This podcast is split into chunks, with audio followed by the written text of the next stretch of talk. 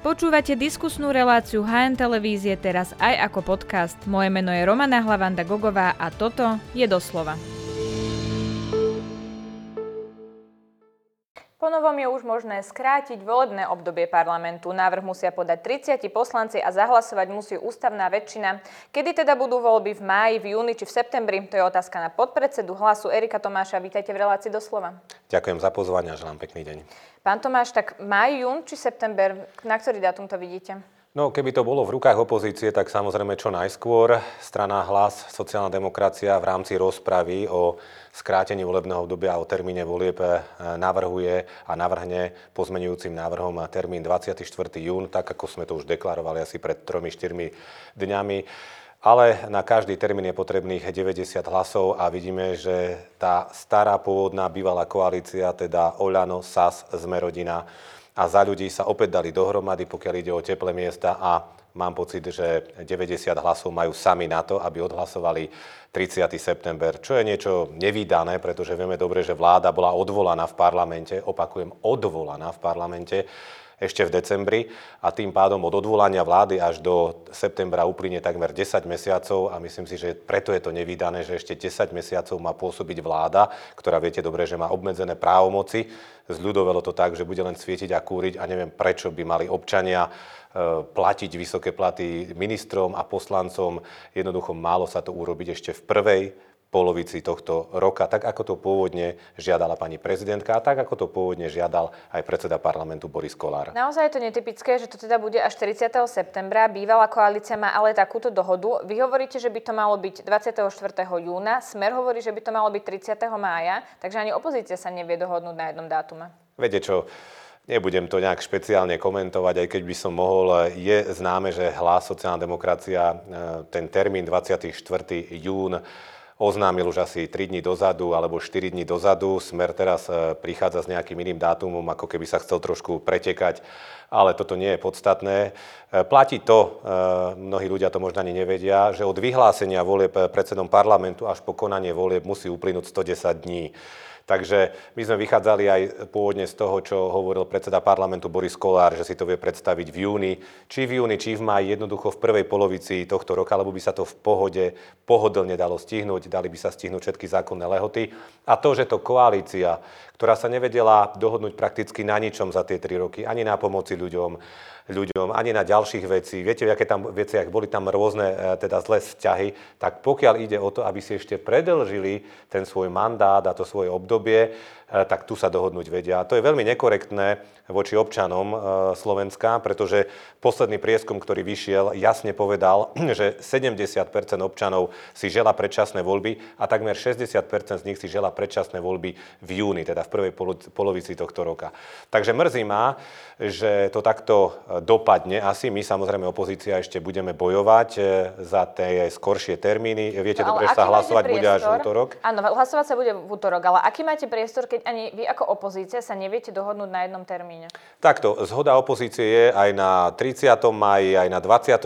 júni, čiže celá opozícia bude hlasovať za skorší termín a to už je jedno, ktorý. Samozrejme, čím skôr, tým lepšie. Čiže vy budete za ten návrh Smeru a Smer za ten váš návrh. Aj, aj, aj, aj, ale veď, viete, e, aj Boris Kolár povedal, že bude hlasovať za všetky tri e, návrhy Opozícia celá jednotne podporí aj júnový termín, aj májový termín. Oba termíny sú v prvej polovici tohto roka, tak ako si to želajú občania, ako som hovoril. A mrzí ma len to, že aj Boris Kolár sa tvári, že on podporí aj tie opozičné návrhy termínov, ale on dobre vie, že tie opozičné termíny e, nemajú šancu a preto sa len tvári, že ich podporuje. V skutočnosti podporuje a chce podporiť toho 30. septembra. Mrzí ma to preto, že Boris Kolár v decembri, keď e, vláda po odvolaní podávala demisiu pani prezidentke, podobne ako pani prezidentka požadoval predčasné voľby v prvej polovici tohto roka. A teraz ide dať tie hlasy na 30. september. Pokiaľ by Boris Kolár nedodal tie hlasy na 30. september, hrozila by úradnícka vláda od pani prezidentky, ktorú nikto v parlamente s výnimkou SAS nechce a bola by tá pôvodná vládna koalícia pritlačená jednoducho rokovať o skoršom termíne volieb, pretože ani im by nevyhovala úradnícká vláda. Čiže Boris Kolár opäť otočil, tak ako vždy. Tak oni hovoria, že by podporili všetky termíny a že ten 30. september je nejaký kompromis. Je to vypočítavé od strany Borisa Kolára, pretože on dobre vie, že májový a júnový termín aj s jeho hlasmi nemá šancu prejsť a tým pádom sa tvári, že podporuje aj ten 30. september a vraj je to nejaký kompromis. Kompromis medzi čím? Veď hovoríme, že sme v predčasných voľbách, že predčasné voľby už bude. No medzi už tým, budú, že žiadne voľby a voľby v júni. To je pani moderátorka také smiešne. Oni vedia, že už nemôžu spolu vládnuť 76 sa stala chimérou a bolo už úplne evidentné, že budú predčasné voľby. Ja by som chápal ešte ten jún, ten hlasácky termín ako nejaký kompromis, že dobre, nebude to maj alebo koniec apríla a nebude to ani september, ale kompromis e, september, ešte raz opakujem, vláda padla v decembri to si nepamätá podľa mňa história eh, ani našej krajiny, ani iných, že odvolaná, opakujem, odvolaná vláda, nie dobrovoľne odstúpená, by tu mala byť ešte 10 mesiacov. Viete čo, ja si myslím, že ľudia toto pozorne sledujú a už som opakoval aj ten prieskum dvakrát a vidia, že tá vláda tak ako nedôstojne vládla, nevie ani dôstojne odísť. Veď oni sa sami nazývajú, pani redaktorka, demokratmi. Tak prečo sa boja demokratických predčasných volieb, ktoré by mali prísť čo najskôr? A sme Dobre, teda... poslednú myšlienku ešte v hospodárskych novinách sme, tak chcem povedať, že má to jeden praktický e, negatívny dôsledok. Pretože viete dobre, že rozpočet na budúci rok štátny sa pripravuje na jeseň. Pokiaľ by prišla nová vláda z volieb v júni alebo v máji, teda ešte pred letnými prázdninami, zostavila by sa tá vláda, mala by dostatok času na prípravu štátneho rozpočtu. Takto, keď budú voľby až 30. septembra, kým sa zostaví vláda, bude mať veľmi, veľmi málo času, ak vôbec nejaký na to, aby zostavila normálny štátny rozpočet, čo naj, najmä v týchto ťažkých časoch je veľmi kritické. Áno, to bol argument v novembri ešte aj Richarda Sulíka, pamätám si na to dobre. Vy máte aký argument na to, aby to bolo 24. júna? Prečo je to dobrý termín? No lebo je to v prvej polovici e, tohto roka, a zároveň sa vytvorí dostatočný e, priestor na to, aby sa tie voľby e, komfortne uskutočnili. Je tam, opakujem, tá lehota 110 dní, oni by mohli byť aj v, povedzme, v máji, alebo možno aj, aj koncom apríla, neviem presne, ako už tá lehota vychádza, ale dobre, toto bol kompromis, to je jedno, hovorím, opakujem, keď to má byť v prvej polovici tohto roka, tak nech je to aj v júni a komfortne sa pripravia tie voľby. Ale oni, my máme argument jasný, Padla vláda, ľudia si želajú predčasné voľby, majú byť čo najskôr. Oni nemajú žiadny argument na to, aby to bolo až 30. septembra. Žiadny racionálny ešte... argument na to neexistuje. Okrem toho, že chcú ešte naďalej využívať štátny aparát, chcú mať tie svoje vysoké platy, chcú sa voziť na svojich limuzínach a využívať štátny aparát na ja to, aby si robili ešte kampaň. jednu otázku, aby to, pán Tomáš, nebolo všetko len o týchto predčasných voľbách.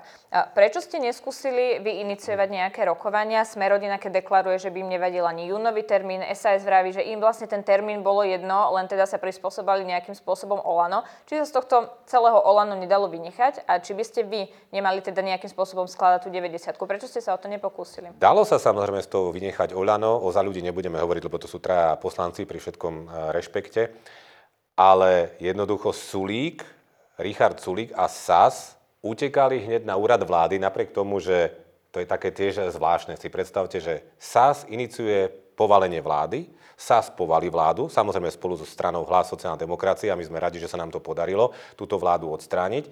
A zároveň ten istý súlik umožní tej neschopnej vláde, ktorú povalil, ešte 10 mesiacov pôsobiť. Čiže my keď sme videli, že pôvodná koalícia sa rýchlo zbehla na úrade vlády, aby si dohodli tých svojich 90 hlasov, jednak na zmenu ústavy a jednak na termín predčasných volieb, tak veľmi ťažko už bolo do toho vstupovať. Napriek tomu sme sa o to pokúsili, ale Sulik predsa včera jasne odkázal, že on drží dohodu tej pôvodnej koalície a on sa s opozíciou nemieni baviť. My sme naozaj ako opozícia urobili maximum preto, aby tie predčasné voľby boli v skoršom termíne, ale pokiaľ sa tá vládna koalícia dá dohromady a majú tých svojich 90 hlasov, tak s nimi nepohne nič. Tá zmena ústavy, ktorá teda včera prešla parlamentom, Smer bol proti, vy ako hlas ste sa zdržali. Nie je to paradox, keď chcete predčasné voľby, že ste sa pri tom zdržali? Naopak, veď zdržanie znamená nepodporenie ústavy, ale my sme tým svojim postojom vyjadrili aj inú vec. Na jednej strane sme podobne ako celá a zvyšok opozície vyjadrili týmto našim postojom to, že nesúhlasíme, aby v ústave nebolo referendum o predčasných voľbách, teda o skrátení volebného obdobia, ale na druhej strane tá ústava aspoň obsahuje konečne možnosť e, vyvolania predčasných volieb uznesením poslancov, teda rozhodnutím parlamentu. Preto sme využili túto možnosť, ale opakujem, nepodporili sme tú ústavu, čiže to je úplne evidentné. Jediné, čo je dobre na tej ústave, že už konečne po náleze ústavného súdu z júla 2021 obsahuje možnosť predčasných volieb, ale problém je len v tom, že len to môžu urobiť sami poslanci a nemôžu ľudia. A môžem pri tejto príležitosti povedať, že pokiaľ by bol, bola strana Hlas sociálna demokracia vo vláde, tak jedným z prvých krokov bude úprava ústavy tak, aby referendum o predčasných voľbách v ústave bolo. Samozrejme, na to treba prečo 90 tam, hlasov, áno, prečo tam ale neverím, že by sa opozícia ne, nepridala. Pretože referendum je nástroj priamej demokracie a my si myslíme, že keď ľudia moc politikom dávajú, majú mať právo aj ľudia tú moc politikom odňať, pokiaľ vidia, že vláda je neschopná, respektíve nedokáže riadiť krajinu. Je to demokratický nástroj. Myslím si... My máme zastupiteľskú demokraciu a práve takúto formu referenda, že sa môže skrátiť volebné obdobie, ako to samozrejme spomína aj táto koalícia, majú len dve krajiny v Európskej únii. Prečo by malo byť Slovensko medzi nimi? No preto, lebo je to náš názor, ktorý tu môžem opäť zopakovať, že ľudia majú mať právo aj moc odobrať. Jednoducho vidíte na tejto situácii, na tejto súčasnej vláde, že to tu fakt 3 roky haprovalo a tá vláda naozaj musela riešiť vážne krízy, vážne, covidovú, energetickú a tak ďalej a ako prezidentka povedala, tá vláda nie, že ich riešila, ale z každej krízy ešte dokázala urobiť drámu. Prečo by sa mali ľudia na toto pozerať? Oni si niečo vybrali vo voľbách, ale teraz zistia, že po dvoch, troch rokoch, že je to teda, teda celé zlé. Prečo by ľudia to právo nemali e, mať? Jednoducho, toto je náš... vôbec nie je referendum. No veď dobre, ale my hovoríme, toto je náš názor a hovorím, keď by sme boli vo vláde, a s pokorou to hovorím, keby nám ľudia dali tú možnosť byť vo vláde, jedným z prvých krokov bude dať do ústavy referendum o predčasných voľbách, treba na to 90 hlasov, bude musieť s tým súhlasiť opozícia, ale uvidíte, ako títo páni, ktorí sa teraz hádžu o zem, len aby to referendum tam nebolo, budú potom súhlasiť. Nech to tam je. A viete dobre, ešte jedna dôležitá vec. Viete dobre, že kým neexistoval nález ústavného súdu z júla 2021, na Slovensku predsa sme boli a žili všetci v tom, že naša ústava takúto možnosť má. Pretože predtým ano, sa a viacerí odborníci v tom čase upozorňovali, že to treba dať preskúmať ústavnému súdu, len to teda prezident nikdy neurobil. Dobre, ústavný súd to nepreskúmal, ale prax, v praxi bolo zaužívané, že takáto možnosť tu je. Jednak, že môže sa konať referendum o predčasných voľbách a jednak, že poslanci si môžu sami skrátiť volebné obdobie, čo sa aj trikrát v minulosti stalo. Hovoríte, Takže že preto... by to bola jedna z prvých vecí, ktorú by ste urobili, ak by ste boli súčasťou vlády. Ústavní právnici ale hovoria, že by to malo byť skôr formou nejakého všeludového hlasovania, ako to máme v prípade odvolávania prezidenta. Čiže nezaslúži si táto téma nejakú dlhšiu odbornú diskusiu, nielen politické deklarácie, že treba to zmeniť hneď prvý týždeň po voľbách?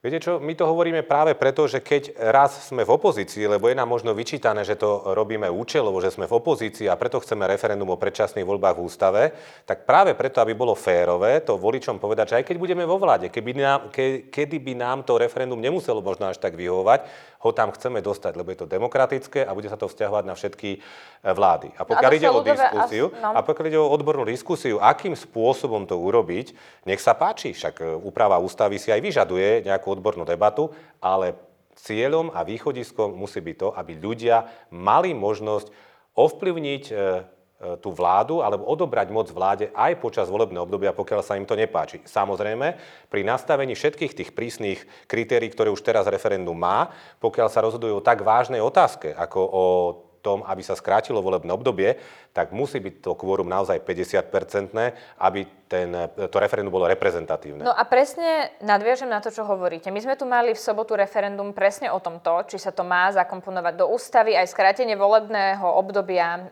teda uznesením, ale aj referendum. Ľudia sa na ňom zúčastnili tak, že nebolo platné, čiže nepovedali nám tým, že to v ústave nechcú? Nie, nepovedali. Ja si dokonca myslím, že tá účasť prekvapila vzhľadom na to, že ako sa k tomu postavila jednak pani prezidentka a vôbec všetci traja najvyšší ústavní činiteľia a vládni politici, ktorí robili všetko preto, len aby tá účasť e, nebola dostatočná. Všetko ale... preto vyjadrili svoj názor, že nepôjdu, čo no, majú ako občania na to právo, no, nie? Tak viete, čo to je také zaujímavé. Tak na jednej strane e, hovoríme ľuďom, ľudia, nenadávajte iba v krčmách, v baroch, v e, domácnostiach, nesedte, nehovorte, že aké je to zlé a príďte, keď máte možnosť vy sami túto situáciu ovplyvniť, príďte, či už ide o voľby, alebo ide o referendum. No viete, ako sa to pán ja Tomáš myslím... interpretuje? Keď som proti, nechcem dvíhať kvórum, kvórum, aby to nebolo nakoniec tých 50% a nebudem súhlasiť s tým, ako to referendum dopadne, tak tam nepôjdem. Aj to je vyhlásenie názoru môjho. Takto sa k tomu ľudia mohli postaviť. Čiže nie je toto dezinterpretácia, že to nie je pravda, že to tam ľudia nechcú? Ľudia sa takto mohli k tomu postaviť, ale my hovoríme predsa o správaní sa politikov. A každý politik zodpovedný od prezidentky až po opozičného politika by mal ľuďom povedať, zúčastnite sa a vyjadrite svoj názor. Viete dobre, že s tým referendum je to ťažké. Práve kvôli tej prísnej 50-percentnej kvóte, ale zopakujem, má byť taká prísna, pokiaľ referendum rozhoduje o tak vážnych veciach ako o predčasných voľbách. A ale jednoducho nie je možné a nie a je odsudenia hodné to správanie, že jednoducho tí politici aktívne robili všetko preto, aby tí ľudia neprišli. Ja si myslím, že to referendum samozrejme veľmi ťažká vec z hľadiska účasti. Vieme dobre, že úspešné bolo iba jedno o vstupe do Európskej únie, únie a preto v tomto kontexte tvrdím, že účasť vyše 27% s tým, že drvivá väčšina ľudí, takmer 98% povedala, že si žela tú zmenu ústavy, e, nie je možné hodnotiť, ako to hodnotí vládna koalícia, že nejaké fiasko alebo niečo podobné. Tak som to ani nemyslela. Naopak, tým ľudia proste nepovedali, že to v tej nie. ústave nechcú. Nie, je to problém v tom, aj keď sme videli nejaké prieskumy, že ani voliči opozície všetci jednoducho jednoducho neprišli a bolo to spôsobené tým, že vládna koalícia vytvorila už atmosféru, ktorá sa aj potvrdzuje. Tak u vás to bolo 50 na 50? Áno, áno, ale aj, aj v smere, aj, aj hlasácky všetci neprišli, teda niektorí neprišli, dosť podstatné percento, ale to kvôli tomu, lebo vládni politici už pred referendum konštatovali, že budú predčasné voľby. Čiže mnohí ľudia si mohli myslieť, aj si určite mysleli, že už netreba prísť, lebo už aj tak sa tá ústava zmení a budú predčasné voľby. Čiže opakujem, vládni politici jednak vyzývaním k neúčasti a jednak vytváraním tej atmosféry, že už netreba, vytvorili to, že napokon neprišlo tých potrebných 50% ľudí, ale na druhej strane, napriek tomu všetkému, tomu protitlaku, je tá účasť, a práve preto je tá účasť veľmi zaujímavá, Trváme na svojom názore. Ústava má mať referendum o predčasných voľbách a má byť to referendum nastavené s prísnymi kritériami. Ja sa chcem už posunúť ďalej, ale ma zaujalo, že vyzývali na neúčasť. Kto vyzýval na neúčasť? Dobre, tak e, už ma chytáte za slovíčka. Pani prezidentka povedala, že nebude vyzývať účasti, lebo je to vraj referendum politické a politických strán. Pritom každé referendum je referendum občanov, pretože občania sa podpisujú pod tú petíciu. Toto, túto petíciu podpísalo 400 tisíc občanov, predtým 600 tisíc občanov. A ja si myslím, že pani prezidentka sa má postaviť a povedať občania, choďte, rozhodnite, ak máte takúto možnosť a hlasujte áno alebo nie. To si myslíme, že to by bol správny prístup pani prezidentky, zvlášť preto, že po júlovom rozhodnutí, stále to spomínam, ten nález Ústavného súdu z júla 2021, pani prezidentka sama v reakcii povedala, že áno, ľudia majú mať takúto možnosť v ústave. Tak ak pani prezidentka sama má názor, že ľudia by mali mať možnosť referenda o predčasných voľbách v ústave, tak som očakával, že sa postaví a povie, choďte na referendum a rozhodujte a idem aj ja ako pani prezidentka, ako hlava štátu na to referendum. Dobre, posuňme sa ďalej. Igor Matovič hovorí, že Smer, Hlas a Republika po voľbách chcú zmeniť volebný systém na Slovensku, preto teda prišiel s tým návrhom, ktorý prešiel, aby to bol ten jednokolový volebný systém. Vy by ste takéto niečo chceli zmeniť? Tak v prvom rade, ako vždy, chcel to zmeniť Igor Matovič. Jednoobvodný, nie jednokolový, pardon. Áno, jednoobvodový, obvodový, myslím, že diváci rozumejú, áno. ale to pokritectvo, to tradičné, klasické pokritectvo Igora Matoviča spočíva v tom, že Oľano malo vo svojom volebnom programe presne to, proti čomu teraz Igor Matovič bojuje. Oľano malo napísané, že treba zmeniť volebný systém tak, aby bolo lepšie zastúpenie regiónov. A teraz odrazu prišiel s touto podmienkou, že nie, nie, nie, to je zle, to je zle, lebo to chce len eh, hlas alebo neviem kto.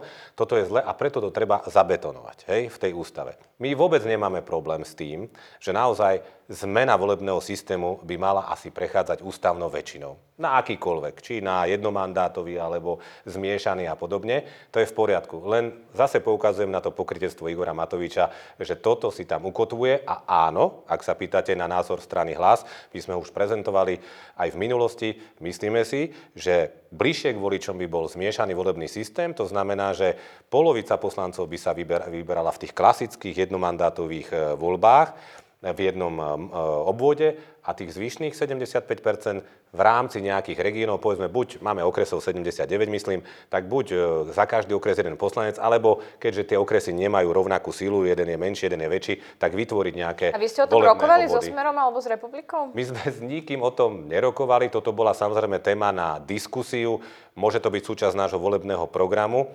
ale žiadna takáto debata nebola. Igor Matovič si len vymyslel nejakú podmienku, ktorou proste tu strašil a hovorím, tým strašil, čo niekedy v minulosti chcel. Aby som to pochopila, keď si napríklad pri tom referende hovorili, že ak sa dostanete do vlády, to je niečo, čo chcete presadiť. Ak sa dostanete do vlády, toto by ste chceli presadiť?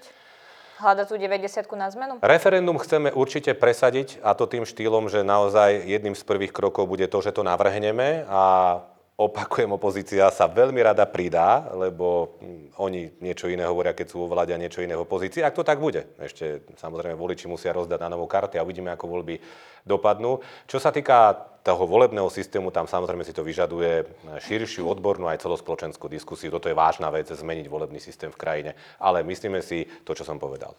Potom tu bol ešte jeden návrh od Juraja Šeligu. On chcel do ústavy doplniť e, to, že špecializovaný trestný súd a aj teda e, úrad špeciálnej prokuratúry, aby teda ostali, aby boli zakotvení v ústave, aj to, že špeciálna prokuratúra je teda nezávislá inštitúcia. Ako sa na toto pozeráte? Lebo ono to asi súviselo s tým, čo povedal Matúš Šutaj Eštok v decembrovom na telo, keď on vlastne povedal, že ak by sa hlas dostal k moci, tak by ste sa pokúsili dostať z funkcie špeciálneho prokurátora Daniela Lipšica. Vy to tiež vnímate tak, že to súvisí tento návrh s týmto jeho výrokom? Ja si myslím, že to aj tak eh, pán Šeliga nejakým spôsobom komentoval, ale presne je to ten rozdiel, že Matúš Šutaj Eštok hovoril o personálnej nominácii a nehovoril o rušení inštitúcie ako takej. Takže nechápem, prečo pán eh, Šeliga chytil hneď e, e, takýto amok, alebo neviem, ako to povedať. Ide skôr o to, že to nenašlo podporu nielen ako v opozícii, ale aj u niektorých koaličných politikov. Myslím si, že pán Šeliga si len chcel prihrievať e, svoju politickú polievočku, ale opakujem, strana za ľudí pri všetkom rešpekte k ich voličom už strátila dôveru tak, že je na nejakých 2%, takže pán Šeliga by možno mal operovať takou silou, akú reálne má. A vy by ste chceli teda meniť osobu špeciálneho prokurátora? Toto platí? Takto by som to nepovedal, ale my sme otvorene ešte predtým, než Daniel Lipšic eh, bol zvolený za špeciálneho prokurátora, jasne pomenovali dôvody, pre ktoré by nemal byť špeciálnym prokurátorom. A je ich niekoľko. Je to tým, že bol bývalý politik a nebude... Áno, ja si pamätám na tie, dôvody. Naše dôvody takže Skôr mi ide je... o to, že v tej funkcii už nejaký čas um, nejakým spôsobom sa mohol osvedčiť, čiže vy vidíte nejaké dôvody, prečo by v tej funkcii nemal byť. Lebo myslím, že to je na 7 rokov tá funkcia, teraz je tam rok. Vôbec o tom teraz nebudem eh, špekulovať, aby sa to zase eh, toho niekto nechytil. V každom prípade to, čo vnímame, je veľký konflikt alebo aj názorový konflikt, právnych názor, konflikt právnych názorov medzi špeciálnou prokurátorou a generálnou prokurátorou. Vidíte, že čo sa deje a ja si myslím, že to neprospieva eh, dôveryhodnosti, respektíve dôvere občanov v tieto štátne inštitúcie. Takže toto všetko... Potom je otázka, či by sa do toho mali miešať politici, pretože úrad špeciálnej prokuratúry dozoruje tie najvážnejšie trestné činy, ale aj napríklad uh, trestné činy ako vražda, ale aj uh, korupcia a podobne. Čiže to sú veci, o ktorých by sme mali nechať, aby sa starala teda prokuratúra a odborníci a politici by sa do toho asi miešať nemali. No ale ak sa niekto mieša do práce prokuratúry, najmä generálnej, tak sú to vládni politici. Opoziční politici akým spôsobom vmiešujú do práce či generálnej prokuratúry uh, No tak hovoriť o tom, že chcete niekoho dostať z funkcie, je asi jasný Ale on, odpo- on odpovedal na priamu otázku, že či by pán Lipšic mal alebo nemal byť špeciálnym prokurátorom, tak odpovedal, že áno, ale veď keď sme spochybňovali tú personálnu nomináciu aj vtedy, tak ja nechápem, prečo to vyvolalo nejakú takúto nejakú nevôľu, respektíve teda na jednej mm, strane samozrejme nejakého spektra, pretože vieme dobre, že zase keď si zoberiem tie prieskumy tých občanov, čo ľudia hovoria, generálny prokurátor Maro Žilinka má vysokú mieru dôveryhodnosti a nízku mieru nedôvery, oproti tomu e, Daniel Lipšic opačne. Takže asi by sme mali robiť to, čo chcú ľudia, respektíve hovorím o tom, aby ľudia mali naozaj dôveru v tie inštitúcie a inštitúcie získajú dôveru, najmä tieto trestnoprávne inštitúcie, len vtedy, pokiaľ budú napriek tomu, že ide o akýkoľvek prípad, postupovať v súlade so zákonom. A vieme dobre, že máme tu už rozhodnutia ústavného súdu, asi 16 rozhodnutí ústavného súdu o nezákonnom e, postupe orgánov činných v trestnom konaní. Máme tu rozhodnutia generálneho prokurátora, ktorý tiež posúdil viackrát vo viacerých veciach nezákonnosť, čiže bez ohľadu na to, či sa to týka nejakej exponovanej osoby, politika alebo neexponovanej osoby, aj orgány činné v trestnom konaní musia postupovať podľa zákona. Nikdy nie ináč, nikdy nie na, na politickú objednávku, respektíve nikdy nie tak, aby to budilo dojem, že konajú na politickú objednávku. A mal by byť teda Daniel Lipšic špeciálnym prokurátorom? Mal by mať túto funkciu? Teraz o tom ja fakt nemienim špekulovať. Teraz toto nie je naša téma, ktorou sa v hlase zaoberáme. A generálny prokurátor? Generálny prokurátor Maro Žilinka má našu plnú dôveru, podobne ako má dôveru veľkej časti verejnosti. Uh-huh, čiže vidíme tam tie otieniky, ako sa pritom staviate k Danielovi Lipšicovi a teda uh, ku generálnemu prokurátorovi. To, to nie sú otieniky. Lebo ste nepovedali, že tam Ja som len dôveru. nepovedal, že čo bude ďalej s Danielom Lipšicom, pokiaľ by sme boli vo vláde alebo niečo podobné, k čomu Tak má vašu sa prirodzene, k tomu sa prirodzene akože nemá našu dôveru, lebo ju už nemal ani na začiatku. Už keď vstupoval do tej funkcie, nemal našu dôveru, jasne sme to formulovali, je politik, politik nemá čo byť v takejto funkcii, bol v konflikte záujmov, pretože obhajoval mnohých obvinených predtým, mal aj problémy s trestným zákonom. Vieme dobre, že zrazil na prechode prechodcov chodca a tak ďalej. Ja si myslím, že s týmto profilom by človek nemal byť jednoducho špeciálnym prokurátorom. Viete dobre, že Daniela Lipšica ako generálneho prokurátora odmietla pani prezidentka Čaputová, pretože on pôvodne chcel kandidovať na generálneho prokurátora, ale pani prezidentka dopredu odkázala, že by to bol veľký problém. Potom ho koalícia zvolila za špeciálneho prokurátora. Samozrejme rešpektujeme, rozhodla Národná rada väčšinou, ale jednoducho náš názor na Daniela Lipšica sa nezmenil v porovnaní s tým, čo sme hovorili predtým. Dobre, vráťme sa ešte e, k politickým otázkam. Aj keď nevieme, kedy budú tie predčasné voľby, tak budú tento rok. To je už e, viac menej jasné. Ako sa vlastne pripravujete na tieto voľby? A ja sa to pýtam aj v súvislosti s tým, že podľa prieskumov to vyzerá, že hlas buď stagnuje, alebo mu jemne klesli preferencie. Takže ako to v strane vyhodnocujete? Zatiaľ sú to výkyvy, poviem to na úrovni prakticky štatistickej e, chyby, e, s tým, že my samozrejme, poviem to a hovorím so všetkou pokorou, chceme tie voľby vyhrať, ale uvidíme, do akej miery sa nám podarí presvedčiť voličov. Možno poviem len to, že ak chce mať volič e, sociálnu demokraciu naozaj vo vláde, tak strana Hlas, sociálna demokracia má široký alebo širší, oveľa širší e, koaličný potenciál. Podľa toho sa aj budeme správať a e, ako keď vidíte tú našu prácu v parlamente, tak sa venujeme len čisto sociálnym témam, či už ide o dôchodcov, či už ide o mladé rodiny, či už ide o zdravotne ťažko postihnutých občanov alebo pracujúcich a svojim programom budeme chcieť voličov presvedčiť. Viem dobre, že sa tu vytvára preto taký dlhší priestor na tú kampaň, aby bola štvavá, keď to tak poviem, až špinavá, ale strana hlas sa pokusí osloviť tých voličov eh, programom a takouto možno trošku pozitívnejšou atmosférou, vnášaním pozitívnejšej atmosféry, pozitívnejšej atmosféry do spoločnosti, lebo tá spoločnosť je neskutočne rozdelená a už má podľa mňa dosť tých všetkých hádok. Samozrejme, pokiaľ bude na nás útočené, tak sa budeme patrične brániť, ale našou prioritou je oslovať voliča upokojovaním a odbornými návrhmi riešení. Ale vyhodnocovali ste si to ako? Že vám tie percentá klesli alebo teda stagnujú? Podobná situácia bola aj na začiatku minulého roka a potom opäť e, strana hlas bola nad 20%, čiže nám nepomôže mm, nejakým spôsobom sa tým špeciálnejšie zaoberať. Teraz sa stanoví termín volieb, ideme podobne ako všetky politické strany e, do kampane a budeme sa snažiť e, tých voličov presviečať so všetkou pokorou a Čiže rešpektom. nevyhodnocujete Príjmeme to ako nejakú chybu v komunikácii alebo niečo podobné? V tejto chvíli to žiadnu takúto nejakú, nejakú chybu alebo niečo také by som nevyhodnocoval. Teraz eh, si myslím, že sa začne lámať chlieb, pretože všetky politické strany sa začnú venovať viac politickej činnosti a tá aktivita, ktorá možno e, trochu teraz nebola, alebo bolo to spôsobené aj sviatkami, pôjde na plné obrátky a na plné obrátky pôjde aj strana hlas. Lebo podľa prieskumov ide smer hore. Vás to neznervozňuje? Ja si myslím, že smer plus minus tiež e, stagnuje v nejakých pozíciách. Nechcem viac a bližšie komentovať prieskumy verejnej mienky. Vieme dobre, že tie preferencie sa začnú lámať tak mesiac alebo tri týždne pred voľbami. Vtedy tí ľudia už viac rozmýšľajú nad politikou, viac rozmýšľajú nad tým, e, koho budú voliť. Strana hlas má ambíciu vyhrať tieto voľby. Strana hlas má široký alebo širší koaličný potenciál a myslíme si, že ak volič ľavicový chce mať sociálnu demokraciu vo vláde, so všetkou pokorou e, želám, teda prosím o hlas pre stranu hlas, keď to takto poviem. S čím, uh, alebo nie s čím, ale za čom budete tú kampaň financovať? Už ste si toto rozmysleli? No samozrejme, tie možnosti financovania pre stranu, ktorá je mimo parlamentná, ktorá neprešla e, ešte voľbami sú pomerne obmedzené v zmysle, že my nemáme prostriedky zo štátneho rozpočtu, takže budeme musieť si zobrať úver a cez úver e, financovať úver a potom samozrejme dary, ktoré zverejňujeme na našej stránke a cez to všetko budeme financovať. Musí to byť transparentné, tak ako asi aj iné strany. Aj my budeme mať transparentný účet, ktorý sa vždy zakladá v prípade kampane, takže toto bude financovanie cez úver určite. Uh-huh, aj viete, aký bude vysoký ten úver?